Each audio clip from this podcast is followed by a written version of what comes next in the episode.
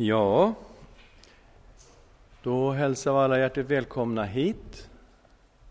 Eh, nu är den på kanske? Funkar? Hör ni mig? Jag hör inte mig själv, men ni hör mig. Ja, nu kommer det. Då ska vi börja med att be tillsammans.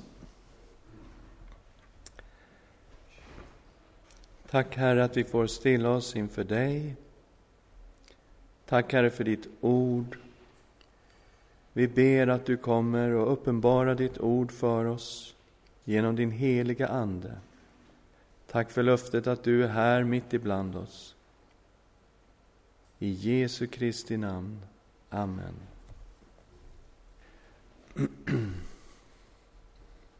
Jesus ska komma tillbaka.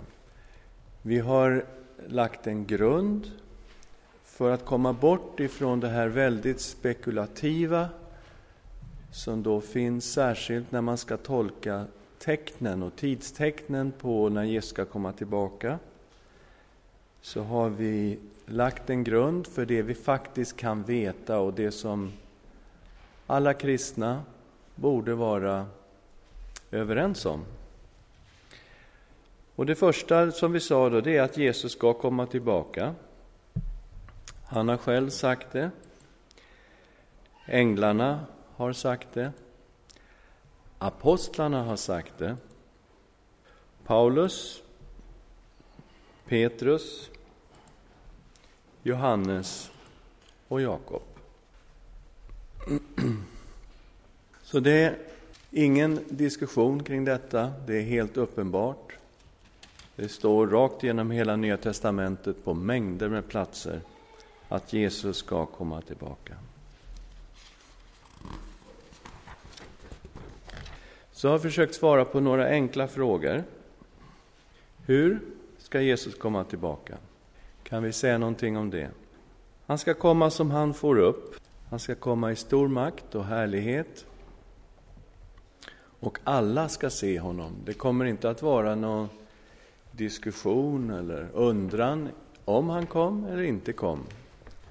Alla ska se honom. Alla kommer att veta att Jesus har kommit tillbaka.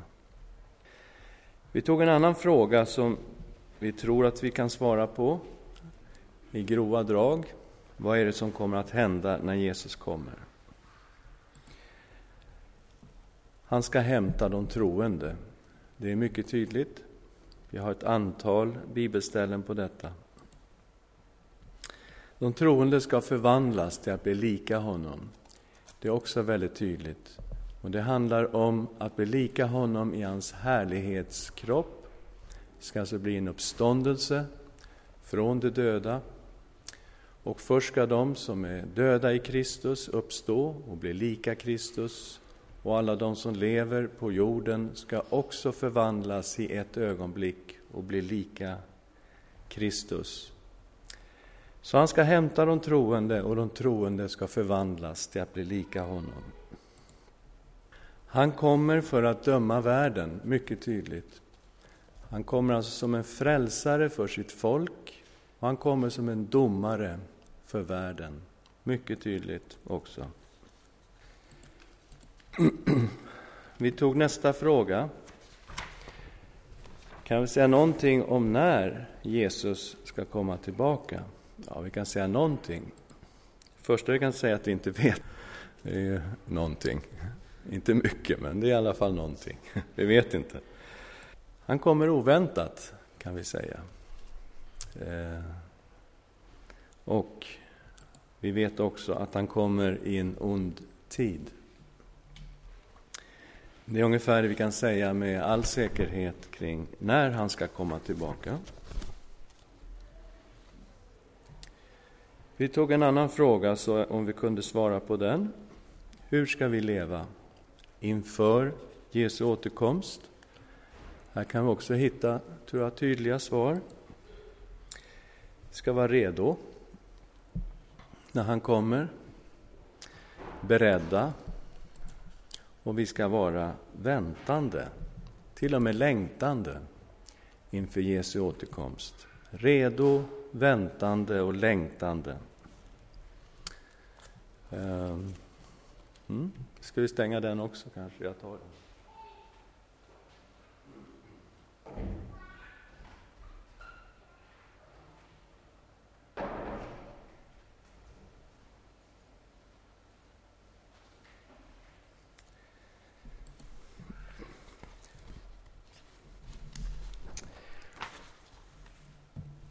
Då tror jag vi kan säga ungefär det som vi alla är helt överens om. Så då kommer vi till lite svårare. Vilka är tecknen på Jesu återkomst? Och vi kommer ta två gånger nu när vi tittar på tecknen om Jesu återkomst. Och eh, det finns ju en del i evangelierna om tecknen kring återkomsten.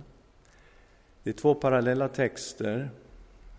Det är i Matteus 24 och Lukas 21. Vi har tidigare läst en hel del av texterna i Matteus 24, så vi ska nu fokusera på Lukas 21-texten. Och vi läser då från Lukas 21, 5 36. När några talade om hur templet var utsmyckat med vackra stenar och tempelgåvor sa Jesus, ni ser detta. Det ska komma dagar då här inte lämnas sten på sten. Allt ska brytas ner. Då frågar de honom, Mästare, när ska detta ske? Och vad blir tecknet på att det står för dörren? Han svarade, se till att ni inte blir vilseledda, till många ska komma i mitt namn och säga, jag är Messias. Och tiden är nära, men följ dem inte.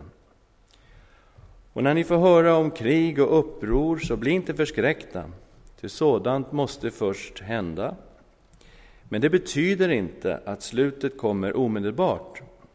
Vidare sa han till dem, folk ska resa sig mot folk och rike mot rike. Det ska bli stora jordbävningar och svält och pest på den ena platsen efter den andra. Fasansfulla ting och stora tecken ska visa sig från himlen. Men innan allt detta händer ska man gripa och förfölja er. Man ska utlämna er åt synagogor och fängelser och ställa er inför kungar och landshövdingar för mitt namns skull. Detta ger er tillfälle att vittna. Bestäm er därför inte förstå, förlåt, bestäm er därför att inte förbereda något försvarstal. Ty jag ska själv lägga orden i er mun och ge er vishet som ingen av era fiender ska kunna stå emot eller motsäga. Ni kommer att bli förrådda, till och med av föräldrar och bröder, av släktingar och vänner och en del av er ska man döda. Och ni ska bli hatade av alla för mitt namns skull. Men inte ett hår på ert huvud ska gå förlorat. Genom att ni står fasta ska ni vinna era själar. När ni ser Jerusalem omringas av härar, då ska ni veta att staden snart blir ödelagd. Då måste de som bor i Judeen fly bort till bergen, och de som bor inne i staden måste lämna den. Och det som är ute på landet får inte gå in i staden. Till detta är vedergällningens tid, då allt som är skrivet ska gå i uppfyllelse.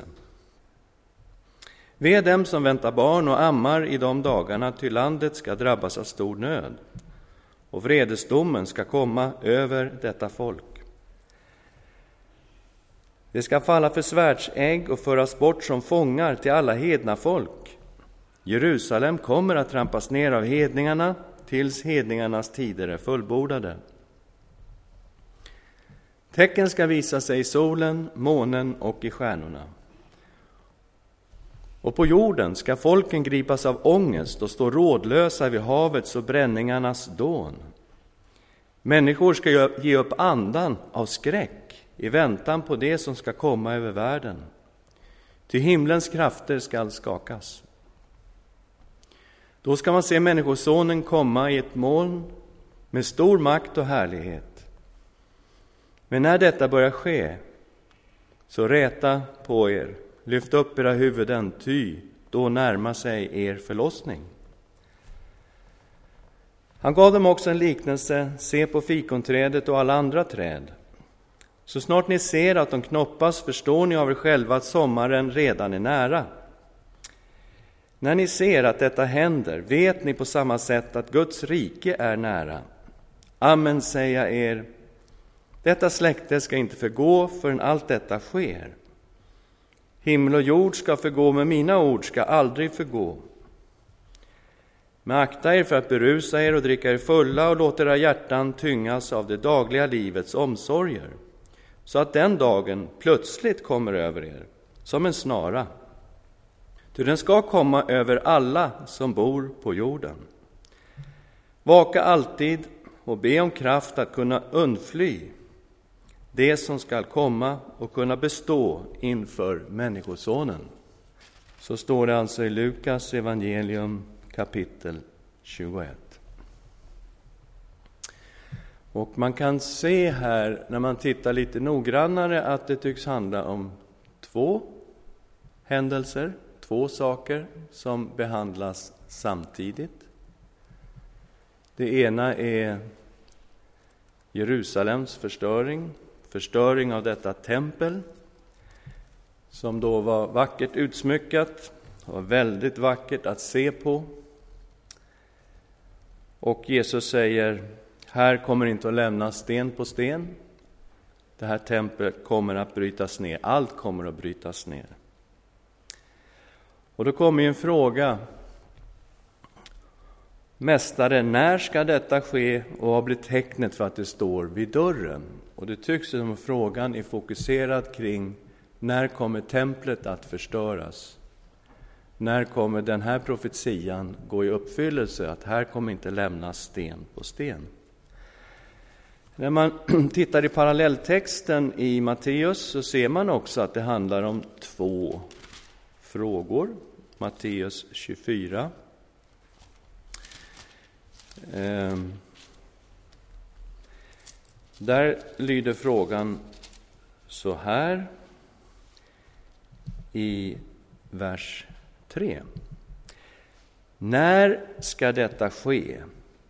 Och vad blir tecknet på din återkomst och den här tidsålderns slut?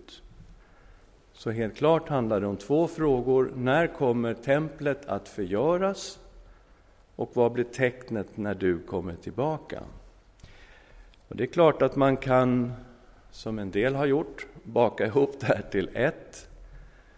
Eh, jag föredrar att läsa det då som två frågor. Och jag tittar då på den första delen av Jesus svar, att den handlar om Jerusalems förstöring och att templet ska brytas ner. Och om det är så, då handlar det om 37 år från det att Jesus uttalar profetian till att den går i uppfyllelse. Vi har alltså templets förstöring, Jerusalems förstöring, år 70 efter Kristus. Och Jesus uttalar detta år 33. Så vi har 37 år eh, mellan profetia och uppfyllelse i så fall. Går det att läsa det på det sättet? Ja, jag tror att det gör det. Så frågan gäller alltså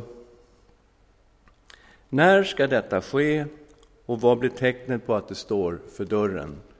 Det är vad jag utgår ifrån att Jesus svarar på. Och i så fall så säger han, det kommer att hända en hel del saker innan det här sker. Se till att ni inte blir vilseledda. Många kommer i mitt namn och säga, jag är Messias.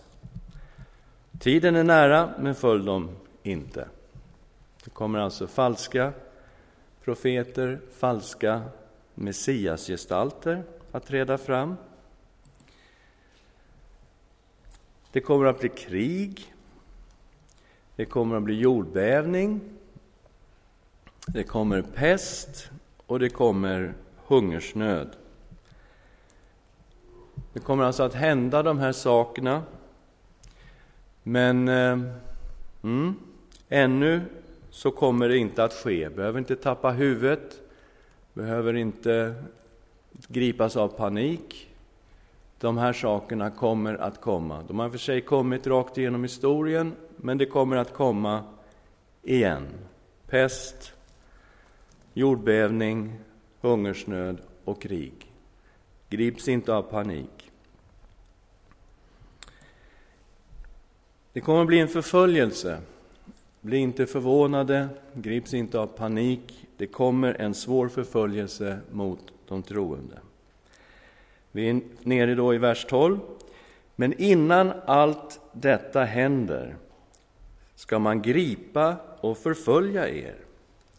Man ska utlämna er åt synagogor och fängelser och ställa er inför kungar och landshövdingar för mitt namns skull. Detta ger er tillfälle att vittna. Bestäm er därför inte jag förstår, bestäm er därför att inte förbereda något försvarstal. Ty jag ska själv lägga orden i er mun och ge er vishet så att ingen av era fiender ska kunna stå emot eller motsäga. Eh, det här är ju naturligtvis något som vi ser i Apostlagärningarna, att det skedde på det här sättet.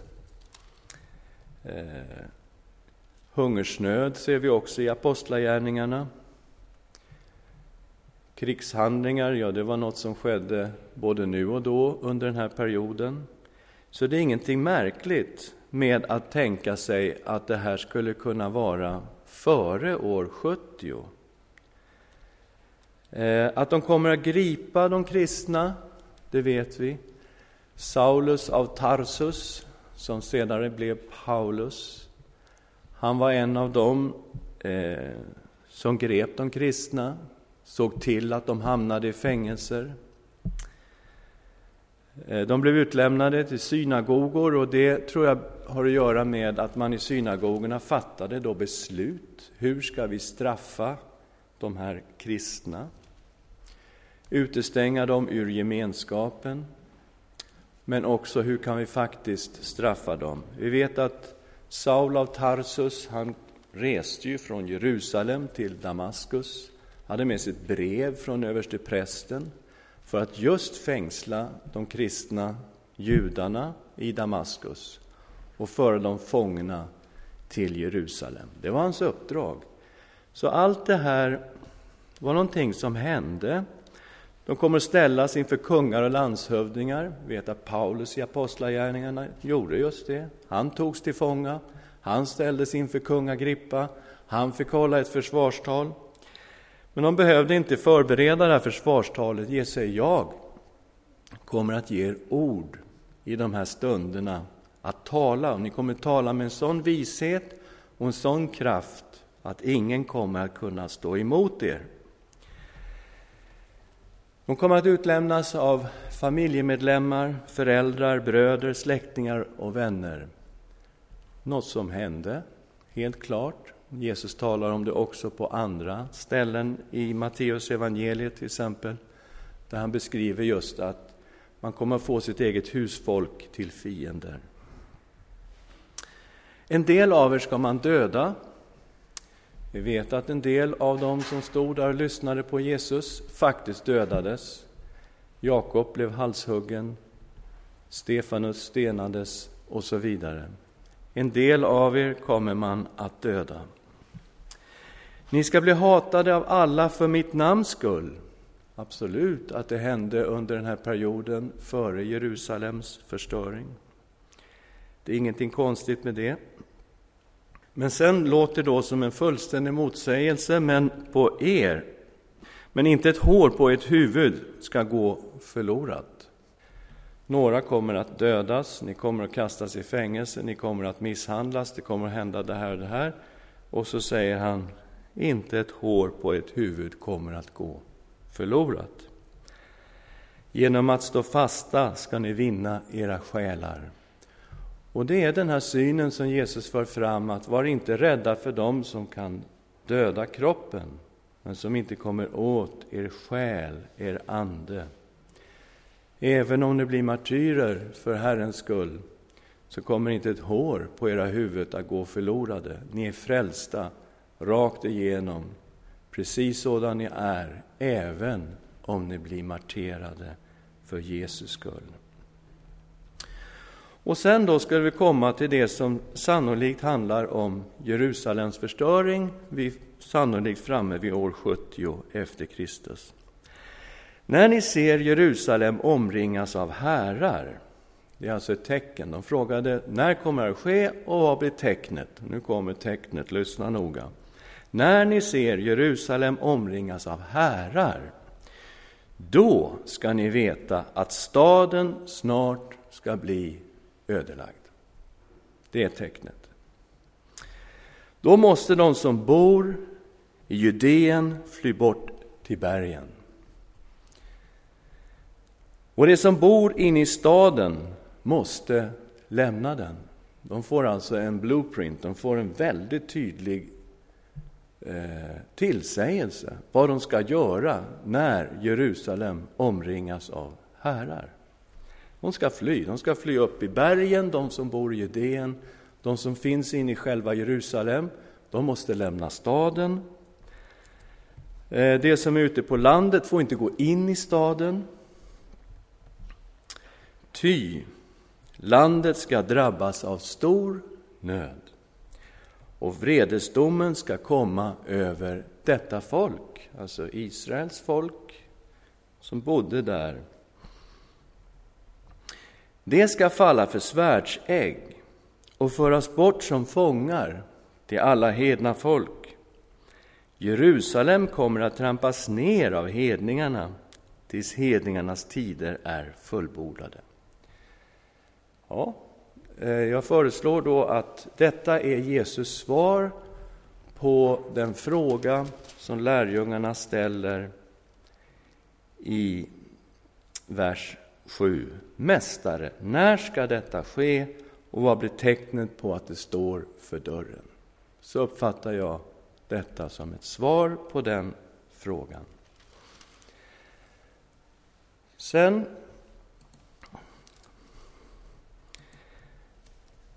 kommer vi då till den andra frågan, tecknet på Jesu återkomst. Vers 25 och 26. Tecknen ska visa sig i solen, i månen och i stjärnorna och på jorden ska folken gripas av ångest och stå rådlösa vid havets och bränningarnas dån. Människor ska ge upp andan av skräck i väntan på det som ska komma över världen, ty himlens krafter skall skakas. Här handlar det om tecknen inför Jesu återkomst. Han talar om kosmiska tecken. Han talar om liknande tecknen i Matteus, om solen och månen som ska mista sitt sken, om stjärnorna som ska falla från himlen. Han talar alltså om kosmiska tecken.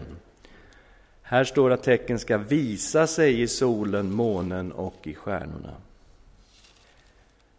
Människor kommer att fatta att det är någonting oerhört som är på gång, därför att på något sätt så kommer hela världen att skakas. Himlens krafter kommer att skakas och det kommer att bli en skräck, en sorts rädsla, talar Jesus om. När man säger att människor ska ge upp andan av skräck så måste det betyda att man är rädd. Kan man ge upp andan av skräck? Eh, är det möjligt, Nils? Finns det något sådant exempel? Nej, inte jag heller. Men under alla avseenden så kommer det vara någonting som är oerhört starkt och som får människor att känna mycket ångest och rädsla i alla fall.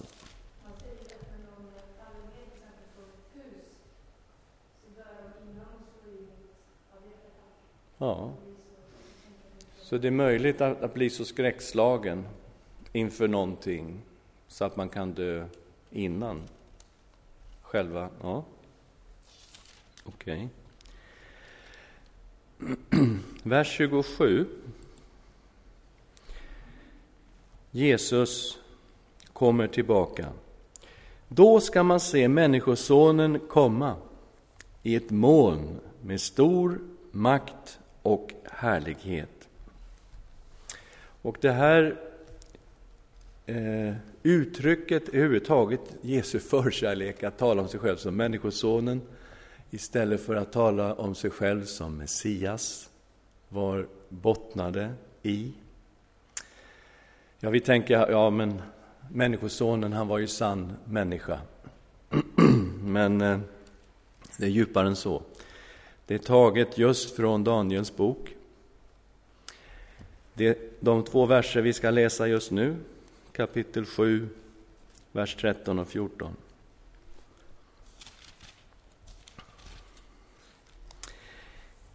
I min syn om natten såg jag och se en som liknade en människoson kom med himlens skyar och han närmade sig den gamle av dagar och fördes fram inför honom. Åt honom gavs makt och ära och rike och alla folk och stammar och språk måste tjäna honom. Hans välde är ett evigt välde som inte ska ta slut och hans rike skall inte förstöras. Och Jesus säger, då kommer man att se Människosonen komma i ett moln med stor makt och härlighet. Och man ser framför sig uppfyllelsen av Daniel-profetian. Människosonen betyder inte i första hand att han är människa. Han kommer från himmelen. Han är den som kom från himmelen. Jesus Kristus var inte av jorden, han var av himlen. Och han kom till världen som Messias, som Människosonen.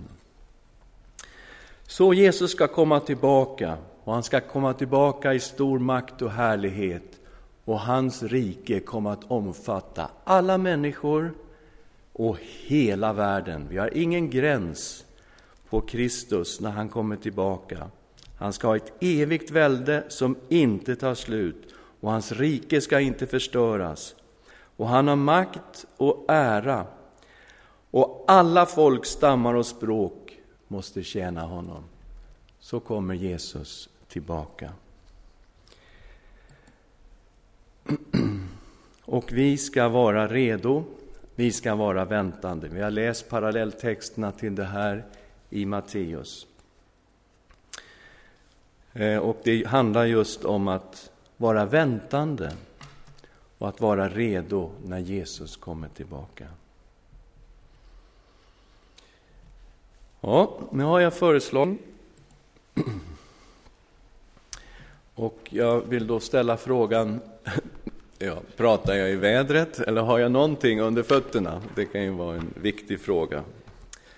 Och eh, det finns en historieskrivare, en judisk historieskrivare som heter Josefus, som skriver om just den här tidsperioden.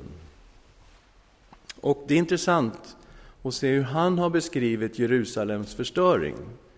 För att det är i så fall det som vi har framför oss i bibeltexten, en profetia från Jesus år 33 som i så fall går uppfyllelse år 70.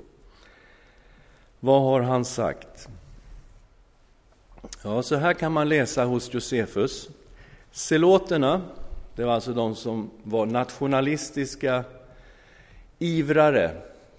Simon ivraren, Simon Seloten, en av Jesu lärjungar var selot.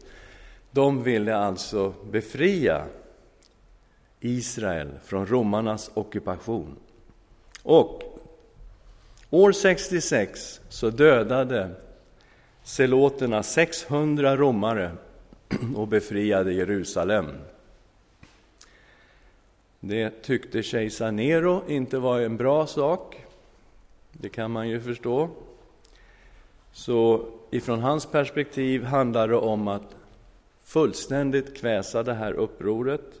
Och han gav faktiskt befallning om att Jerusalem skulle förstöras och att templet i Jerusalem skulle förstöras i grunden. Den skulle till och med utplånas på hans befallning. Och Jesus sa då i Lukas 21 När ni ser Jerusalem omringas av härar, då ska ni veta att staden snart blir ödelagd. Då måste de som bor i Judeen fly bort till bergen, och de som bor inne i stan måste lämna den.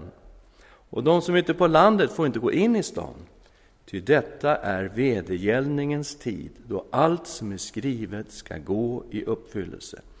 Ve dem som väntar barn och ammar i de dagarna, ty landet ska drabbas av stor nöd, och vredesdomen ska komma över detta folk. Okej, okay. det är vad Jesus har sagt. När belägringen inleddes vid påsken år 70 så flydde många upp i de judeiska bergen. De kristna flydde då också och klarade sig. Detta enligt den kristna traditionen, det tillägg som jag har lagt in här i texten. Men enligt den kristna traditionen flydde de kristna från Jerusalem före Jerusalems förstöring. Och om jag frågar er som sitter här, varför tror ni att de gjorde det? Och de hade ju en direkt uppmaning från Jesus. När Jerusalem omringas av härar, då ska ni fly, och ni ska fly upp i de judeiska bergen. Josefus skriver just om att många klarade sig genom att fly upp i de judeiska bergen. General Tutus intog tog Jerusalem efter månader av belägring. Den tionde åttonde utplånades templet. Under september år 70 brändes staden. Den romerska tionde armén slog läger på tempelplatsen och offrade där till sina gudar. Vad säger Jesus i Matteus när han talar om det här? Han säger, när ni får se förödelsens styggelse vara uppställd på helig plats, då vet ni att det här går i uppfyllelse. Och det som var skrivet om i Daniels bok, därför att det hände nämligen också i, i gammaltestamentlig tid, att eh, förödelsens styggelse ställdes upp. År 168 f.Kr. restes ett altare åt Zeus i Jerusalem, profeterat av Daniel. Okej, okay. så de, de här romerska soldaterna, hela den här armén, slog läger på själva tempelplatsen och de ställde upp sina avgudar och offrade till dem där i templet. Ja, det som hade varit templet. Enligt Josefus dödades en miljon 347 000 människor i det här kriget. Jag vet att man har ifrågasatt den högra siffran, men det är vad som står hos Josefus. 97 000 blev fångar. 11 000 svalt ihjäl under belägringen av Jerusalem. Så när man läser en samtida historieskrivare som då har beskrivit just den här händelsen och sen tittar i bibeltexten så är det inte svårt att förstå att Jesu profetia har gått i uppfyllelse på det här sättet. Men sen kommer då tecknen på hans återkomst. Och jag ska läsa några verser ifrån Matteus 24 också. Parallelltexten till den i Lukas 21. Jag läser ifrån vers 23. Matteus 24, 23. Om någon säger till er, här är Messias, där är han, så tro det inte. Ty falska i messiasgestalter och falska profeter ska träda fram och göra stora tecken och under för att om möjligt bedra även de utvalda. Jag har sagt er detta i förväg. Om de alltså säger till er, han är i öknen, så gå inte dit. Eller, han är i de inre rummen, så tro det inte. Ty liksom blixten går ut från öster och syns ända borta i väster, så ska Människosonens ankomst vara. Där den dröda kroppen är, samlas gamarna. Strax efter de dagarnas nöd ska solen förmörkas och månen inte ge sitt sken. Stjärnorna ska falla från himlen och himlens krafter ska skakas.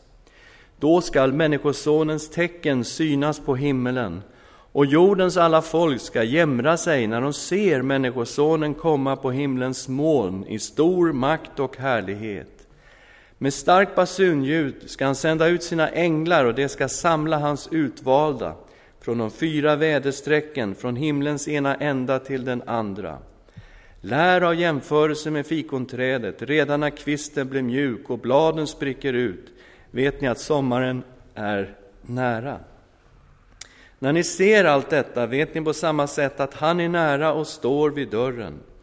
Amen säger jag er, detta släkte ska inte dö förrän allt detta händer. Himmel och jord ska förgå, men mina ord ska aldrig förgå. Men om den dagen och den stunden vet ingen något, inte himlens änglar, inte ens Sonen, ingen utom Fadern. Ty som det var i Noas dagar, så ska det vara vid Människosonens återkomst. Så människorna levde dagarna före floden, de åt och drack, gifte sig och blev bortgifta, ända till den dag då Noa gick in i arken, och de visste ingenting förrän floden kom och ryckte bort dem alla. Så ska Människosonens ankomst vara. Då ska två män vara ute på åkern, den ene ska tas med, den andra lämnas kvar. Två kvinnor ska mala på en handkvarn, den ena ska tas med, den andra lämnas kvar. Var därför vaksamma, ty ni vet inte vilken dag er Herre kommer. Men det förstår ni, att om husets ägare visste när på natten tjuven skulle komma, då skulle han hålla sig vaken och inte tillåta att någon bröt sig in i hans hus. Var, var därför också ni beredda, ty en stund när ni inte väntar det kommer Människosonen, och så vidare. Så man ser de här texterna, de är parallella, de behandlar samma sak, men jag vill säga att de behandlar två händelser. Den ena är ett direkt svar på en direkt fråga som gäller Jesu påstående här kommer inte att lämnas sten på sten. Allt kommer att brytas ner. Och, och, frågan är, när kommer det att ske? Vad blir tecknet på att det här sker? Och den andra frågan, vad händer när du kommer tillbaka? Så har jag läst de här texterna och nu, varsågoda, klaga på mig. det får ni gärna göra. Därför att jag vet att man har läst texterna på många olika sätt och även jag har läst dem på olika sätt i min ungdom beroende på att jag blev undervisad på ett annat sätt. Ja?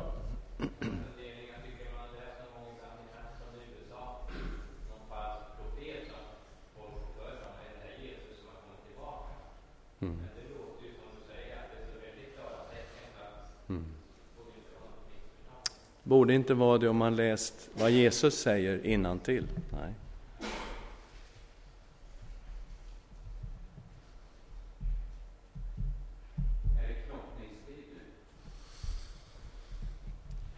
Ja, skulle jag kunna säga. Och jag tror på ett verkligt sätt så har det varit knoppningstid ända från den första generationens kristna till idag.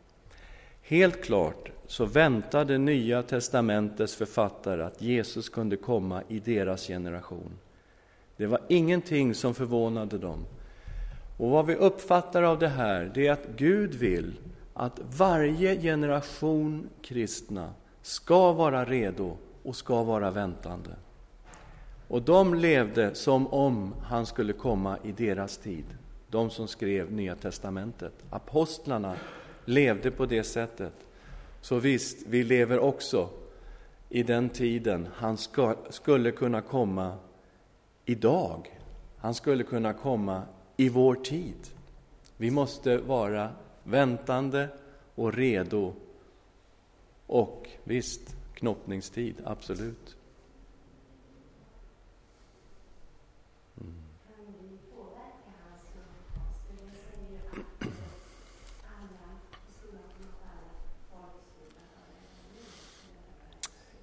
Ja, eh, det är sant. Matteus har den versen, 24.14, att evangeliet ska predikas för alla folk och sen kommer änden. Och Petrus är just inne på att vi kan påskynda hans återkomst, Andra Petrus brev kapitel 3. Och eh, det Petrus tar fram som en möjlighet för oss att påskynda, jag ser två saker i texten. Det ena är då att Gud är tålmodig. Han vill att alla ska omvända sig. Så att vårt ansvar att förmedla evangelium till den generation som lever på jorden idag, det tycks vara någonting som Gud vill och som möjligen skulle kunna påskynda Jesu återkomst. Därför det finns ett sorts tålamod hos Gud och väntar så att så många som möjligt ska omvända sig. Det andra vi ser i den texten, det är hur vi lever. Eh, att vi lever verkligen för honom och att vi lever liv där vi säger nej till det onda och ja till Gud och vi lever hängivet väntande på Jesus. Det är de två saker man kan se i Petrus texten som möjligen skulle påskynda hans återkomst. Mm.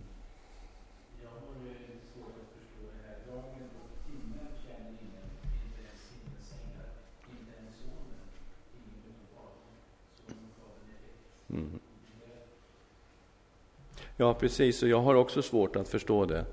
Eh, jag kan bara ta det för vad det står, att bara Fadern vet. Och det finns ett mysterium i Kristus.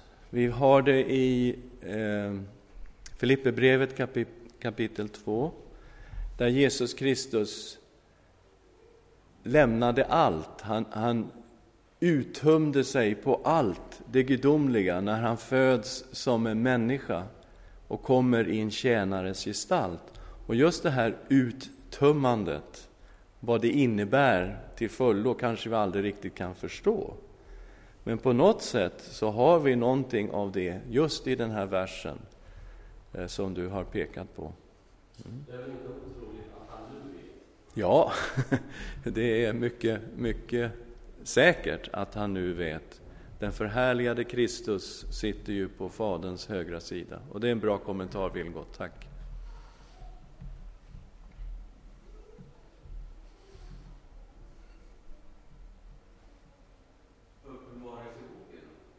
Ja, precis. Om Gud vill och vi får leva, om ni vill och jag får leva, så vill jag alltså jobba med Uppenbarelseboken i höst. Och därför har jag så att säga lämnat den lite utanför här. Men det är upp till er om ni vill ha ett sådant arbete. Mm. Men jag skulle gärna jobba med den tillsammans med er i höst. Mm. Då ska vi tacka Herren tillsammans. Vi tackar dig, Herre Jesus Kristus, att du ska komma tillbaka. Vi tackar dig att du kommer i stor makt och härlighet. Tack att du kommer för att hämta ditt folk hem till härligheten. Och vi tänker också med stor oro och ängslan att du kommer som en domare för att döma världen. Vi ser det i bibeltexterna och Herre, vi ber att så många som möjligt ska få höra evangelium och bli frälsta. I Jesu namn. Amen.